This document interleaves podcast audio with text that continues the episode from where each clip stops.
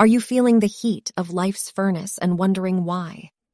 It can be a daunting and isolating experience. In this sermon, Charles Spurgeon explores the idea that these afflictions could be a sign of God's chosen, a method of purification, and a means to bring about divine justice. Listen to the end for a comforting message of faith, reminding us that even in the furnace, we are not alone. God's People in the Furnace a sermon delivered on Sabbath morning, August 12, 1855, by the Reverend C. H. Spurgeon at New Park Street Chapel, Southwark. I have chosen thee in the furnace of affliction. Isaiah chapter 48, verse 10. When travelling through the country, you have often noticed that in different spots the old rocks peep out from under the soil, as if they would let us know what Earth's bones are made of, and what are the solid foundations of this globe. So in searching through the scriptures, you will find here instruction, here admonition, here rebuke, and here comfort. But very frequently you will discover the old doctrines like old rocks rising amid other matters, and when you little expect it, you will find election, redemption, justification, effectual calling, final perseverance, or covenant security introduced, just to let us see what the solid foundations of the gospel are, and what are those deep and mysterious truths on which the entire gospel system must rest. So in this text, for instance, when there seemed in the chapter but little need of the mention of the doctrine of God's choosing his people, on a sudden the Holy Spirit moves the prophet's lips and bids him utter this sentiment, I have chosen thee. I have chosen thee by my eternal, sovereign, distinguishing grace. I have chosen thee in covenant purposes. I have chosen thee according to my electing love. I have chosen thee in the furnace of affliction.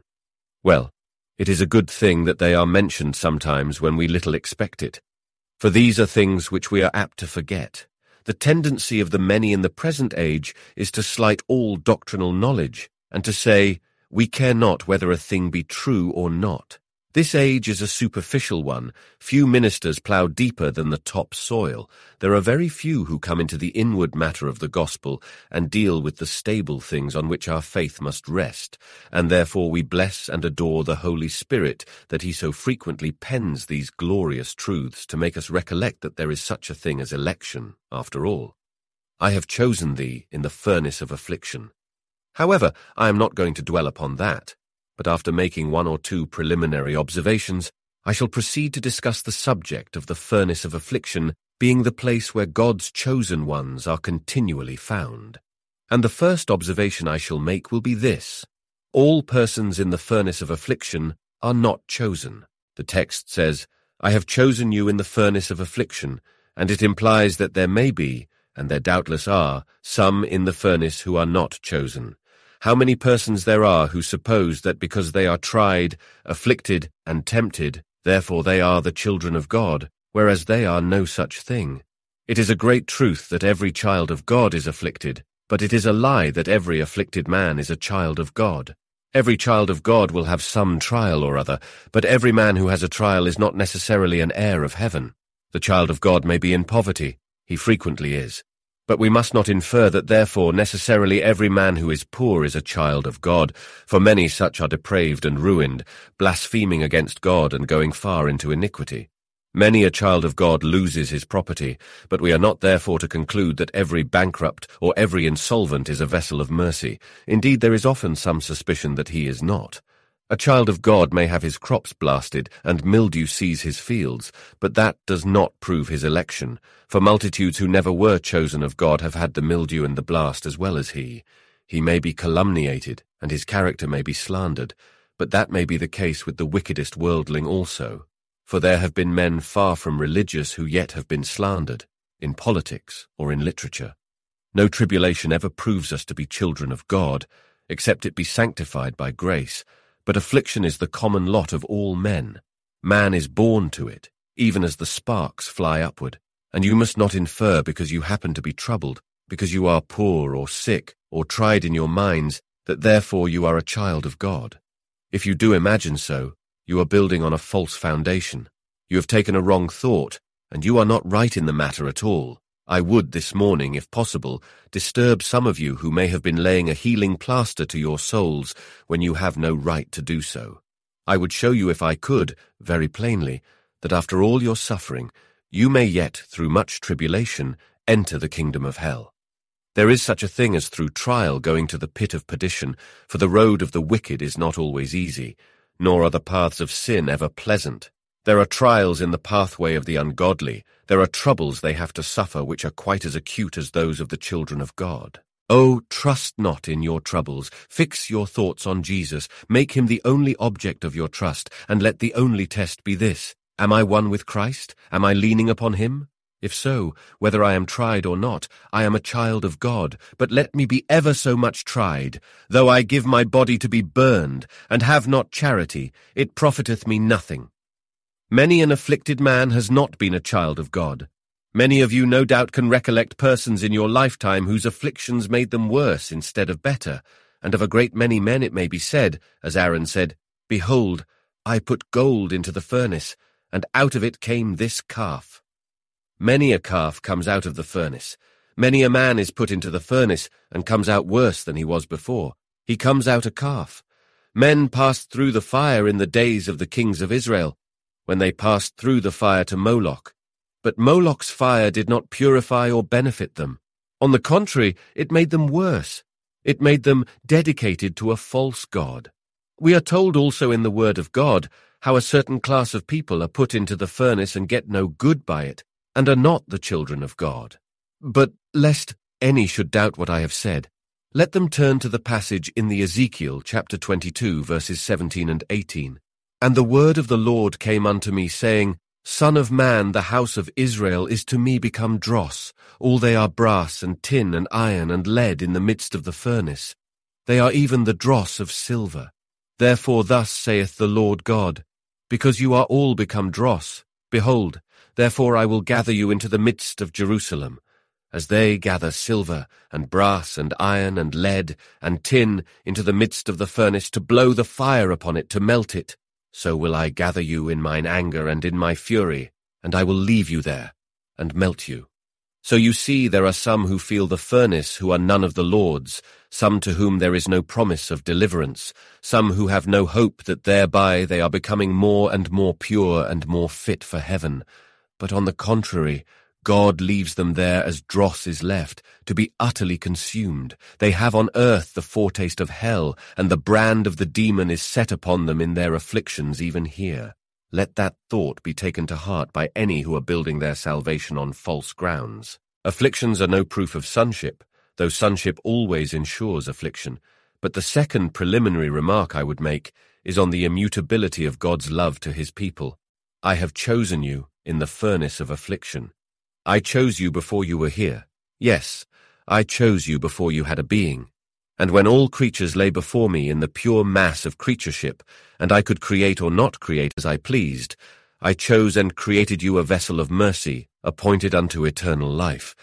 And when you in common with the whole race had fallen, though I might have crushed you with them, and sent you down to hell, I chose you in your fallen condition, and I provided for your redemption, in the fullness of time I sent my son, who fulfilled my law and made it honorable I chose you at your birth. When a helpless infant you did sleep upon your mother's breast, I chose you when you did grow up in childhood with all your follies and your sins determined to save you. I watched over your path when, Satan's blind slave, you did sport with death. I chose you when, in manhood, you did sin against me with a high hand. When your unbridled lusts dashed you on madly towards hell, I chose you. Then, when you were a blasphemer and a swearer, and very far from me, I chose you. Then, even when you were dead in trespasses and sins, I loved you. And still your name was kept in my book. The hour appointed came. I redeemed you from your sin. I made you love. I spoke to you, and made you leave your sins and become my child. And I chose you then over again. Since that hour, how often have you forgotten me? But I have never forgotten you. You have wandered from me. You have rebelled against me. Yes, your words have been exceeding hot against me, and you have robbed me of my honor. But I chose you even then, and now that I put you in the furnace, do you think that my love is changed? Am I a summer friend fleeing from you in the winter? Am I one who loves you in prosperity and does cast you off in adversity? No, hearken to these my words, you furnace-tried one. I've chosen you in the furnace of affliction. Think not then, when you are in trouble, that God has cast you off. Think he has cast you off if you never have any trials and troubles. But when in the furnace say, Did he not tell me this beforehand? Temptation or pain, he told me no less. The heirs of salvation, I know from his word, through much tribulation must follow their Lord. O oh, blessed reflection, let it comfort us. His love does not change. It cannot be made to alter. The furnace cannot scorch us. Not a single hair of our head can perish. We are as safe in the fire as we are out of it. He loves us as much in the depths of tribulation as he does in the heights of our joy and exultation. O you who are beloved of friends, when your father and mother forsake you, the Lord will take you up. You who can say, He that ate bread with me has lifted up his heel against me. Though all men forsake you, says Jehovah, yet will not I. O Zion, say not you are forgotten of God. Hear him when he speaks. Can a woman forget her sucking child that she should not have compassion on the son of her womb? Yes, they may forget, yet will I never forget you. I have graven you upon my hands. Your walls are continually before me. Rejoice then, O Christian, in the second thought, that God's love does not fail in the furnace, but is as hot as the furnace, and hotter still. And now to the subject, which is this God's people in the furnace. And in discussing it, we shall first of all endeavour to prove the fact that if you want God's people, you will find them in the furnace. Secondly, we will try to show the reasons why there is a furnace. Thirdly, the benefits of the furnace. Fourthly, comforts in the furnace. And may God help us in so doing. First, then, I state the fact that if you want God's people, you must generally look for them in the furnace. Look at the world in its primeval age, when Adam and Eve are expelled the garden. Stay with us. We'll be right back. Pause for a moment, dear listener. Have you ever pondered the timeless truths that lie within Charles Spurgeon's sermons? Charles Spurgeon, the Prince of Preachers, delivered over 3,000 sermons in his lifetime. Each one is a treasure trove of wisdom, holding messages that have the power to transform lives even today. Imagine a world where every single one of these sermons is brought to life, accessible to anyone, anywhere, at any time. A world where future generations can be enriched and inspired by Spurgeon's profound teachings. Your support can turn this vision into a reality. Don't let these timeless teachings fade into obscurity. Visit princeofpreachers.com now and give your best gift. Together, let's ensure that the transformative power of Spurgeon's sermons resonates with souls for generations to come. Behold, they have begotten two sons, Cain and Abel. Which of them is the child of God? Yonder one who lies there smitten by the club, a lifeless corpse. He who has just now been in the furnace of his brother's enmity and persecution. That is the heir of heaven. A few hundred years roll on, and where is the child of God? There is one man whose ears are continually vexed with the conversation of the wicked, and who walks with God, even Enoch, and he is the child of God.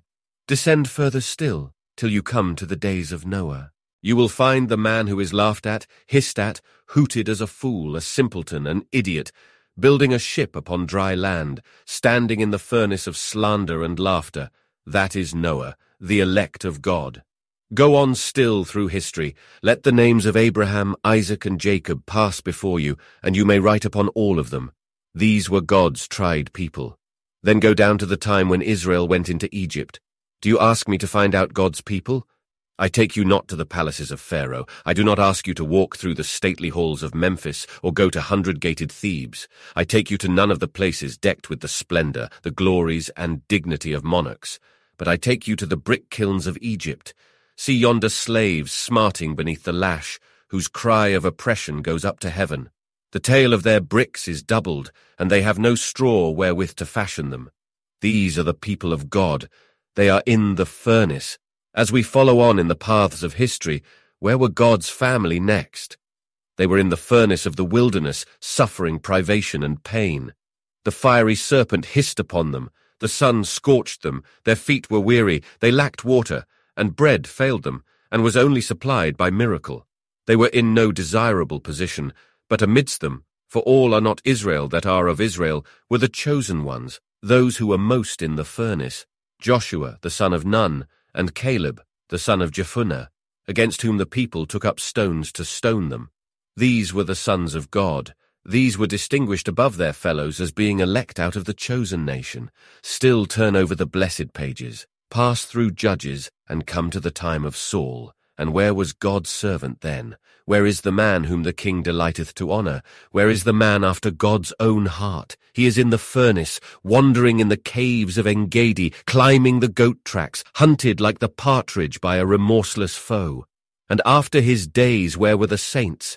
Not in the halls of Jezebel, nor sitting at the table of Ahab. Behold, they are hidden by fifties in the cave, and fed by bread and water. Behold you man upon the mountain top wrapping his shaggy garment round him. At one time his dwelling is by the rippling brook, where ravens bring him bread and flesh.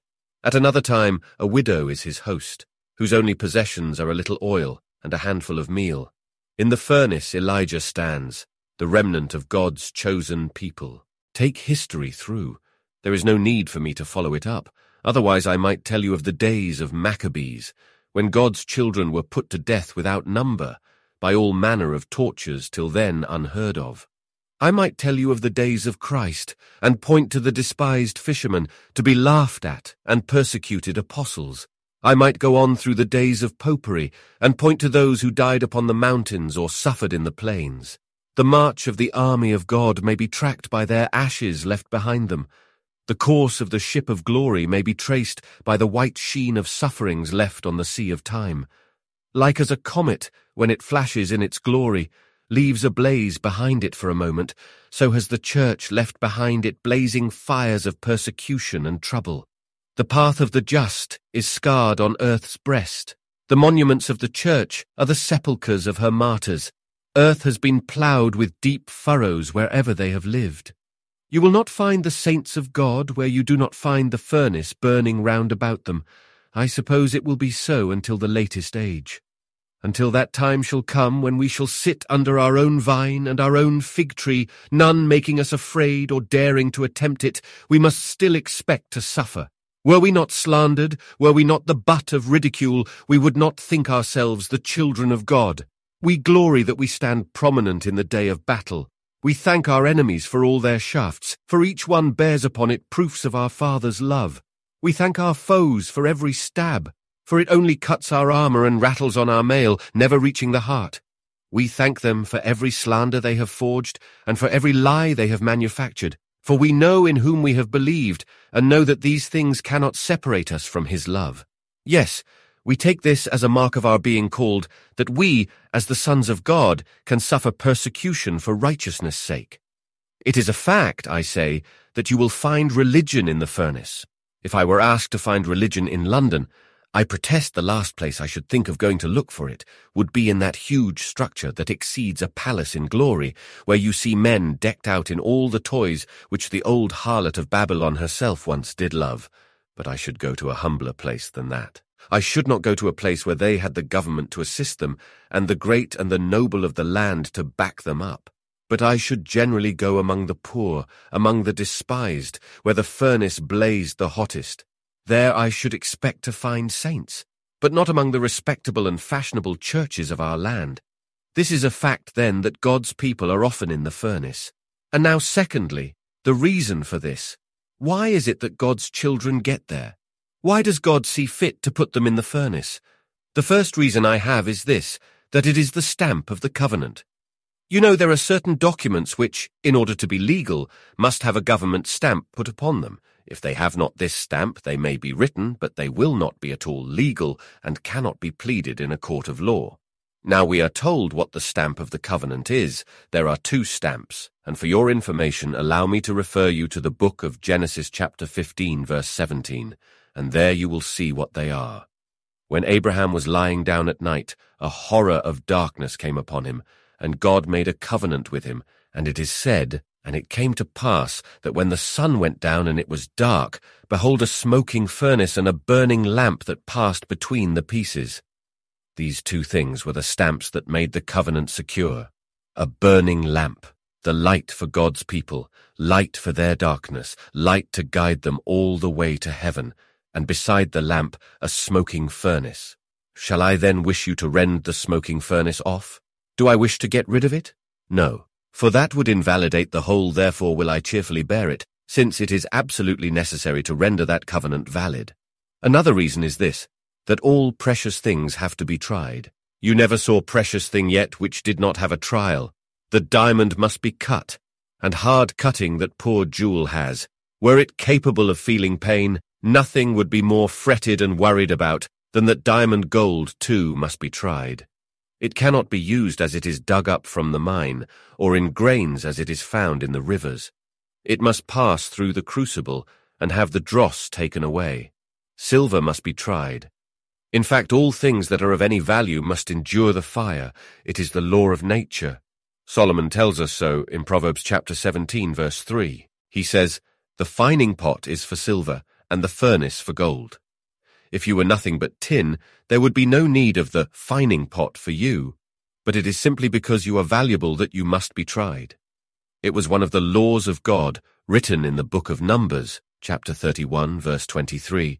Everything that may abide the fire, you shall make go through the fire, and it shall be clean. It is a law of nature, it is a law of grace, that everything that can abide the fire, everything that is precious, must be tried. Be sure of this, that which will not stand trial is not worth having. Would I choose to preach in this house if I thought it would not stand the trial of a large congregation, but might one of these days totter and break down?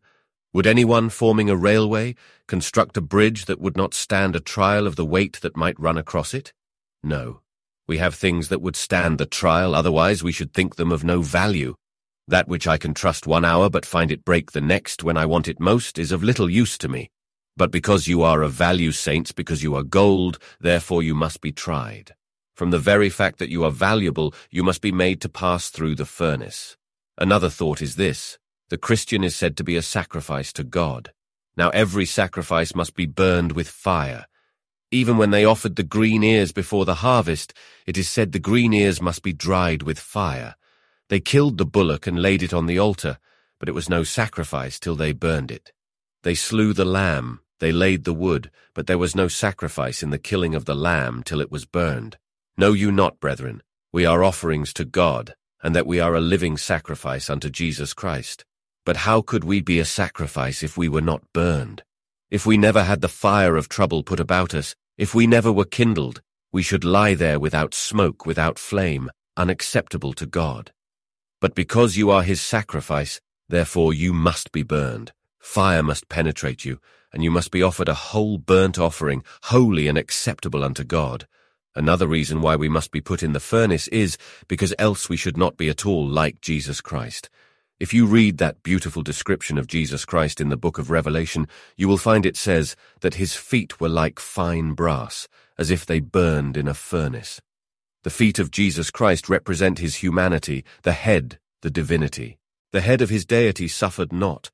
As God he could not suffer, but his feet were like fine brass, as if they burned in a furnace. How can we be like Christ, unless our feet too are burned in the furnace?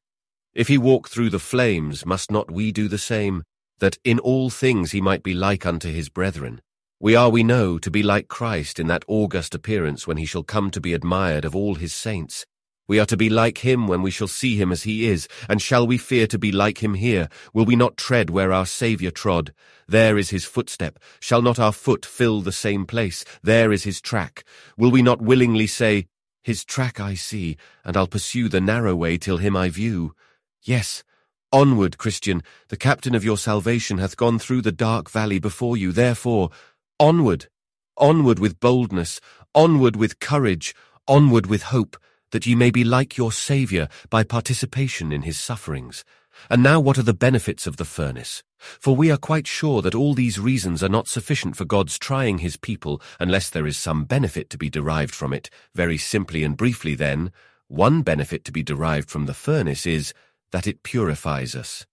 I was very kindly shown by some of the magistrates of Glasgow over one of the largest shipbuilding works I'd ever seen. I saw them cast certain articles while I was present.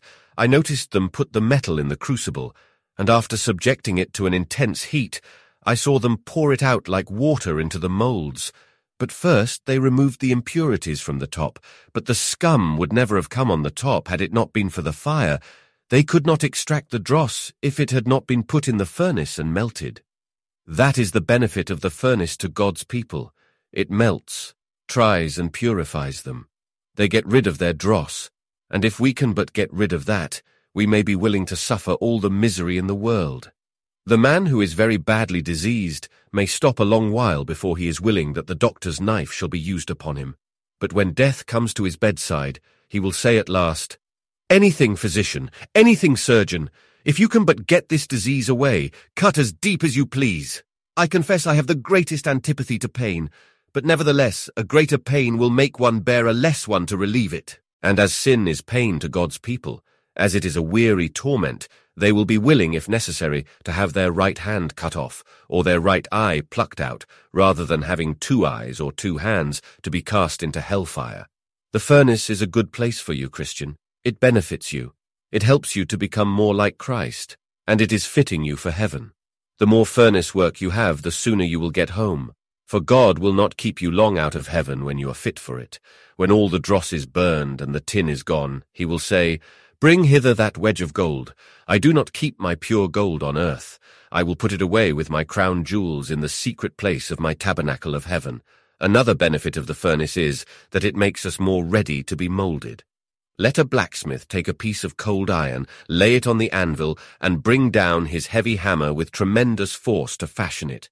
There he is at work. Ah, Mr. Blacksmith, you will have many a hard day's work before you will make anything out of that bar of iron. But, says he, I mean to smite hard, to strike true, and morning, noon, and night this hammer shall be always ringing on the anvil and on the iron.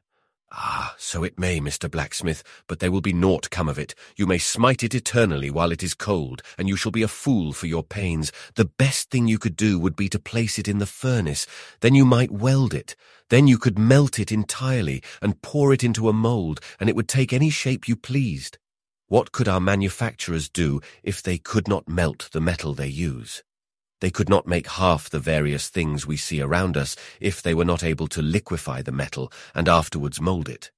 There could be no good men in the world if it were not for trouble. We could none of us be made useful if we could not be tried in the fire. Take me as I am, a rough piece of metal, very rough, stern and hard.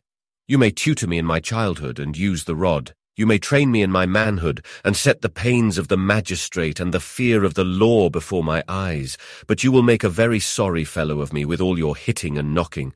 But if God takes me in hand, and puts me in the furnace of affliction, and melts me down by trial, then he can fashion me like unto his own glorious image, that I may at last be gathered with him above. The furnace makes us fusible. We can better be poured out and moulded and delivered unto the doctrines when we have been somewhat tried then the furnace is very useful to God's people because they get more light there than anywhere else. If you travel in the neighborhood of Birmingham or in other manufacturing districts, you will be interested at night by the glare of light which is cast by all those furnaces. It is labor's own honorable illumination. This may be an idea apart from the subject, but I believe there is no place where we learn so much and have so much light cast upon Scripture as we do in the furnace. Read a truth in hope, Read it in peace, read it in prosperity, and you will not make anything of it.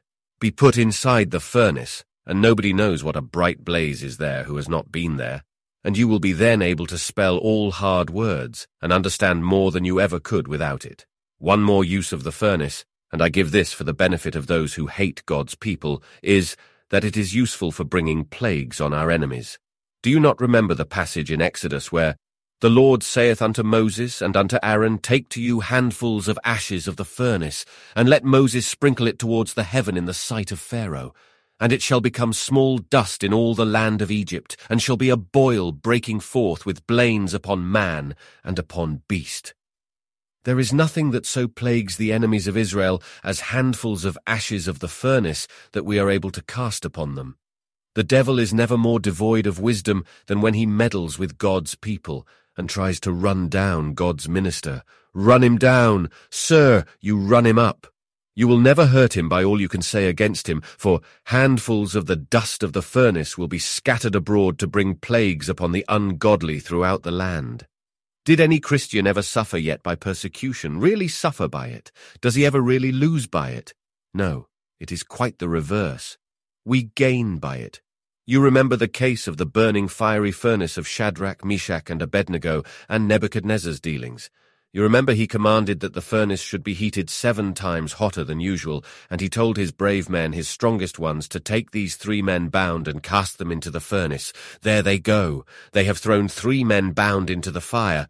But before they have time to turn back, it is said, the heat of the flames slew those men that cast them into the furnace. Nebuchadnezzar said himself, did we not cast three bound into the furnace?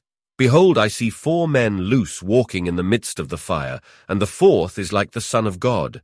Now just mark these points. Nebuchadnezzar made a great blunder and heated the fire too hot. That is just what our enemies often do. If they would just speak the truth about us and only tell our imperfections, they would then have enough to do. But in their endeavors to cast down God's servants, they heat the fire rather too hot. They make what they say smell, as Rowland Hill said, too much like a lie. Therefore nobody believes them. And instead of doing any hurt, it just kills the men who would have cast us into the fire. I have noticed sometimes when there comes out a desperate article against any particular man, suppose the man is right, the person who writes the article is always damaged by it, but not the man who is thrown into the fire. It does the slandered man good. All that has ever been said of me, as one of God's servants, has done me good. It has just burned the bonds of my obscurity and given me liberty to speak to thousands. Moreover, to throw the Christian into the furnace is to put him into Christ's parlour, for lo, Jesus Christ is walking with him. Spare yourselves the trouble, O ye enemies. If ye wish to hurt us, spare yourselves the labour. You think that is the furnace. It is not. It is the gate of heaven. Jesus Christ is there, and will you be so foolish as to put us just where we like to be, O kind enemies, thus to render us threefold blessed? But were ye wise, ye would say, Let it alone. If the thing be of God, it will stand. If it be not of God, it will utterly fall. God's enemies receive more damage from the ashes of the furnace than in any other way. They are shots that kill wherever they go. Persecution damages our enemies. It cannot hurt us. Let them still go on. Let them still fight all their arrows fall back upon themselves. And as for aught of evil that is done against us, it is but small and light compared with the damage that is done to their own cause. This, then, is another blessing concerning the furnace. It hurts our enemies, though it does not hurt us. And now, to wind up, let us consider the comforts in the furnace. Christian men may say, It is all well to tell us what good the furnace does, but we want some comfort in it. Well then, beloved, the first thing I will give you is the comfort of the text itself, election. Comfort yourself, you tried one, with this thought. God says, I have chosen you in the furnace of affliction. The fire is hot, but he has chosen me. The furnace burns, but he has chosen me. These coals are hot, the place I love not, but he has chosen me. Ah, it comes like a soft gale assuaging the fury of the flame. It is like some gentle wind fanning the cheeks, Yes, this one thought arrays us in fireproof armor against which the heat has no power. Let affliction come. God has chosen me. Poverty, you may come in at the door. God is in the house already, and he has chosen me. Sickness, you may come, but I will have this by my side for a balsam. God has chosen me. Whatever it is, I know that he has chosen me. The next comfort is that you have the Son of Man with you in the furnace. In that silent bedchamber of yours, there sits by your side one whom you have not seen, but whom you love. And oftentimes, when you know it not, he makes all your bed in your affliction, and smooths your pillow for you. You are in poverty, but in that lonely house of yours that has nothing to cover its bare walls, where you sleep on a miserable pallet, do you know that the Lord of life and glory is a frequent visitor? He often treads those bare floors, and putting his hands upon those walls, he consecrates them. Were you in a palace, he might not come there. He loves to come into these desolate places that he may visit you. The Son of Man is with you, Christian. You cannot see him, but you may feel the pressure of his hands. Do you not hear his voice? It is the valley of the shadow of death. You see nothing, but he says, Fear not, I am with you. Be not dismayed, for I am your God. It is like that noble speech of Caesar's. Fear not, you carry Caesar and all his fortune. Fear not, Christian, you carry Jesus in the same boat with you and all his fortune. He is with you in the same fire. The same fire that scorches you scorches him. That which could destroy you could destroy him, for you are a portion of the fullness of him that fills all in all. Will you not take hold of Jesus then and say, Through floods and flames, if Jesus lead, I'll follow where he goes? Feeling that you are safe in his hands, will you not laugh even death to scorn and triumph over the sting of the grave, because Jesus Christ is with you? Now, dear friends, there is another great furnace besides the one I have been talking of. There is a very great furnace. The pile thereof is fire and much wood. The breath of the Lord like a stream of brimstone doth kindle it. There is a furnace so hot that when the ungodly are cast into it, they shall be as the crackling of thorns under a pot. There is a burning so exceedingly fierce that all those tormented in its flames spend their time in weeping and wailing and gnashing of teeth. There is a furnace where the worm dies not, and where the fire is not quenched. Where it is, I know not. Methinks it is not down here in the bowels of the earth. It would be a sad thought that earth has hell within her own bowels, but that it is somewhere in the universe the Eternal has declared. Men and women, you who love not God, a few more years will set you on a journey through the vast unknown to find out where this place is.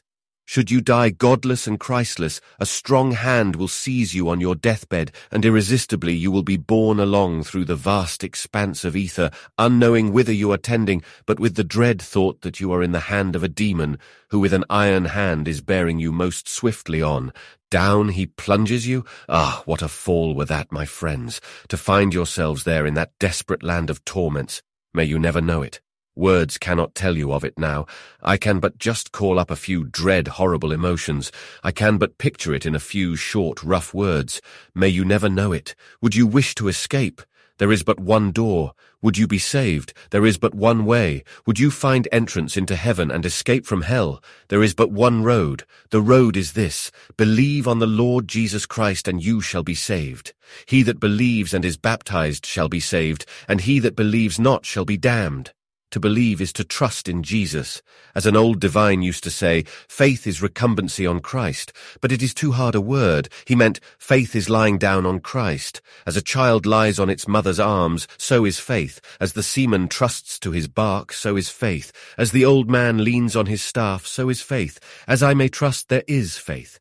Faith is to trust. Trust in Jesus, he will never deceive you. Venture on him, venture wholly, let no other trust intrude. None but Jesus can do helpless sinners good. Thus may you escape that furnace of fire into which the wicked must be cast. God bless you all for his name's sake. Thank you for tuning in to today's episode of Spurgeon's Sermons.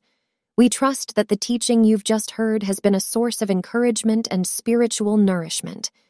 Every single sermon from the Prince of Preachers, Charles Spurgeon, holds timeless truths that can transform lives even today. Imagine the impact of bringing more than 3,000 of Spurgeon's sermons to life through this daily podcast. Your generous support can make this vision a reality. By giving your best gift today at princeofpreachers.com, you play a pivotal role in sharing these profound teachings with countless souls around the world. Remember, it's not just a donation, it's an investment in spiritual growth, in changed lives, and in the spread of the gospel. So please take a moment to visit princeofpreachers.com and contribute towards this transformative mission. Your support truly makes a difference.